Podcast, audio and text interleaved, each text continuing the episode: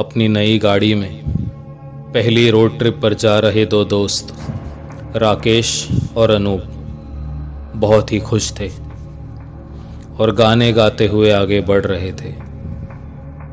रात का समय था और सड़क पर ज़्यादा गाड़ियाँ नहीं थी। कुछ देर बाद सड़क बिल्कुल सुनसान होने लगी। तभी अचानक अनूप ने राकेश से कहा भाई, जरा गाड़ी सड़क के किनारे रोक देना। मुझे हल्का होना है। राकेश ने गाड़ी किनारे लगाई और वो दोनों ही गाड़ी से नीचे उतरकर हल्के होने लगे। वो जगह पूरी तरह सुनसान थी। सड़क के एक तरफ़ घनी झाड़ियाँ तो दूसरी तरफ़ सूखी घास का खुला मैदान था। आसपास का वातावरण काफ़ी सुनसान और भयानक लग रहा था। राकेश आकर गाड़ी में बैठ गया और अनूप गाड़ी के पीछे की तरफ़ खड़ा था। तभी राकेश को कुछ अजीब सा महसूस हुआ। उसने अनूप को आवाज़ दी, अनूप, जल्दी कर और गाड़ी में बैठ जा। अनूप दौड़ते हुए आकर गाड़ी में बैठ गया और राकेश से पूछने लगा, क्या हुआ भाई? उस पर राकेश ने इशारा करते हुए उसे दिखाया। जिस पेड़ के पास वो दोनों खड़े थे, उसी पेड़ पर एक आदमी बैठकर उन्हें देख रहा था। अनूप ने मुड़कर देखा तो वह आदमी इतने बड़े पेड़ से कूदा और ज़मीन पर रेंगते हुए उनकी गाड़ी की तरफ़ बढ़ने लगा। वे दोनों समझ गए थे कि यह आदमी नहीं, कोई पिशाच वो रेंगते रेंगते अजीब सी आवाज़ से निकाल रहा था। राकेश ने तुरंत ही गाड़ी स्टार्ट करने की कोशिश की, लेकिन गाड़ी स्टार्ट नहीं हो रही थी। दोनों बहुत डर गए। राकेश ने मिरर में देखा तो वो चीज़ और आगे बढ़ चुकी थी, और अब उनके करीब आ गई थी। दोबारा स्टार्टर देने पर गाड़ी स्टार्ट हो गई। राकेश ने तुरंत ही गाड़ी तेज कर ली और आगे बढ़ने लगा। मिरर में देखा तो वो चीज़ अब बिल्कुल दिखाई नहीं पड़ रही थी। दोनों दोस्तों ने चैन की सांस ली। अनूप ने राकेश से पूछा भाई, वो चीज़ क्या थी? इस पर राकेश ने जवाब दिया, शायद कोई भूत या पिशाच होगा। और वो उसी पेड़ पर बैठा हुआ था, जहाँ हम खड़े थे। इतना कहकर राकेश ने पानी की बोतल निकाली और पानी पीने लगा। तभी अचानक कोई चीज़ गाड़ी के सामने आ गई। अनूप भी चिल्ला उठा और राकेश का नियंत्रण छूटने लगा। गाड़ी ने रास्ता छोड़ दिया था और दाहिने तरफ़ स्थित सूखे घास के मैदान में घुस गई। राकेश ने तुरंत ही ब्रेक लगाया और गाड़ी रुक गई। दोनों के पसीने छूटने लगे थे। अनूप ने गाड़ी से उतरकर मेन रोड पर आकर देखा। तो गाड़ी ने किसी को कुचला नहीं था। और आकर राकेश से कहने लगा, भाई, गाड़ी के नीचे तो कोई नहीं आया था। फिर सामने क्या आया? अनूप, मुझे कोई बड़ी गड़बड़ लग रही है। हमें यहाँ से तुरंत ही निकलना होगा। राकेश ने दबी हुई आवाज़ में जवाब दिया और गाड़ी स्टार्ट कर ली।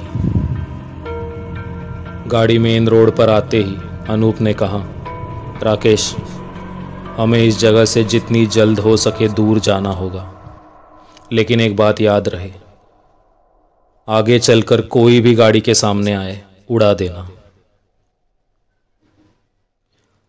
राकेश को यह बात थोड़ी अजीब तो लगी, लेकिन अभी हुए हादसे के कारण वो भी मान गया। उसे यकीन हो गया था कि सामने आने वाली हर चीज़ एक छलावा ही होगी। हाँ लेकिन तुम भी अपनी नज़र रास्ते पर ही रखना। इतना कहकर राकेश गाड़ी चलाने लगा।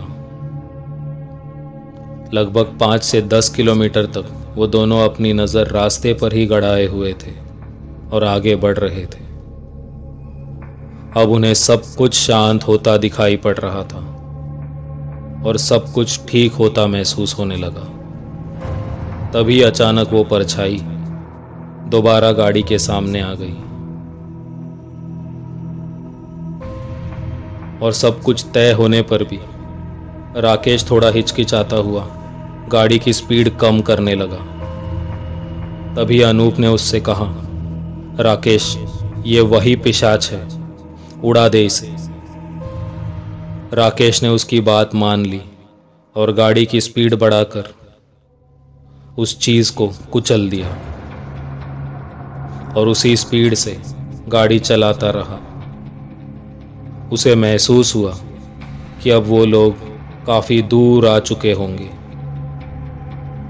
और पिछले कुछ देर से गाड़ी चलाने पर ही ध्यान होने के कारण उसने अनूप से कहा, अनूप, जरा पानी तो देना। लेकिन अनूप कुछ नहीं बोला। राकेश ने उसकी तरफ़ नज़र घुमाई। और जो देखा, वो नज़ारा मौत से भी भयानक था।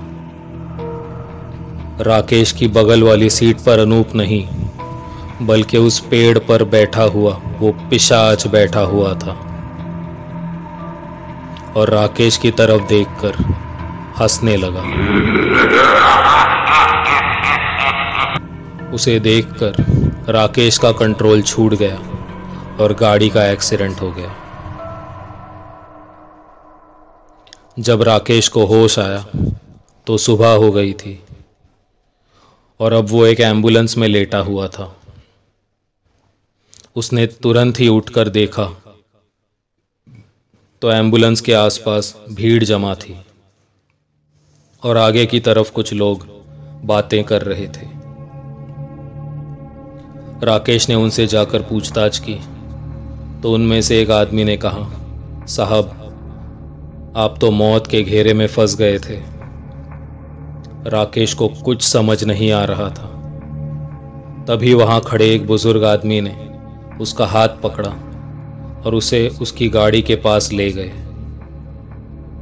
अपनी टूटी हुई गाड़ी को देखकर राकेश चौंक गया, लेकिन गाड़ी एक सूखे मैदान में पड़ी हुई थी।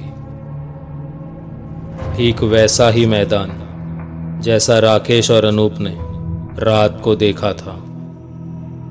तभी उसने देखा कि उस मैदान में गोल आकार का एक बड़ा सा घेरा बना हुआ है और कुछ खून की बूंदें पड़ी हुई है। राकेश ने उस बुज़ुर्ग आदमी की तरफ़ हैरानी से देखा। तो उस व्यक्ति ने बताया, बेटा, कल पूरी रात तुम सिर्फ़ एक ही जगह पर अपनी गाड़ी गोल गोल घुमाए जा रहे थे। इसी को मौत का घेरा कहते हैं।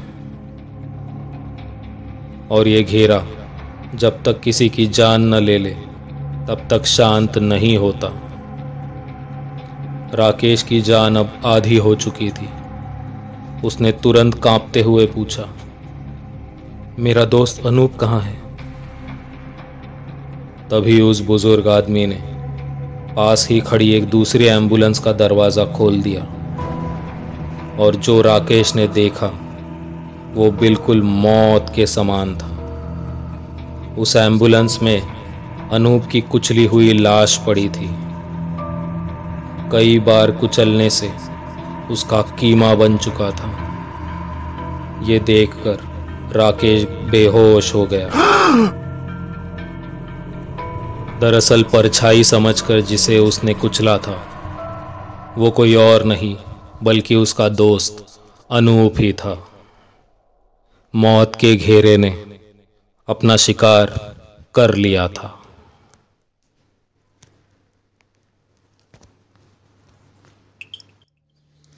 दोस्तों, यदि आपको मेरी ये कहानी पसंद आई हो तो हमारे चैनल को लाइक कीजिए और सब्सक्राइब कीजिए। मैं फिर लौटूँगा। जल्द ही एक नई कहानी के साथ। धन्यवाद। के साथ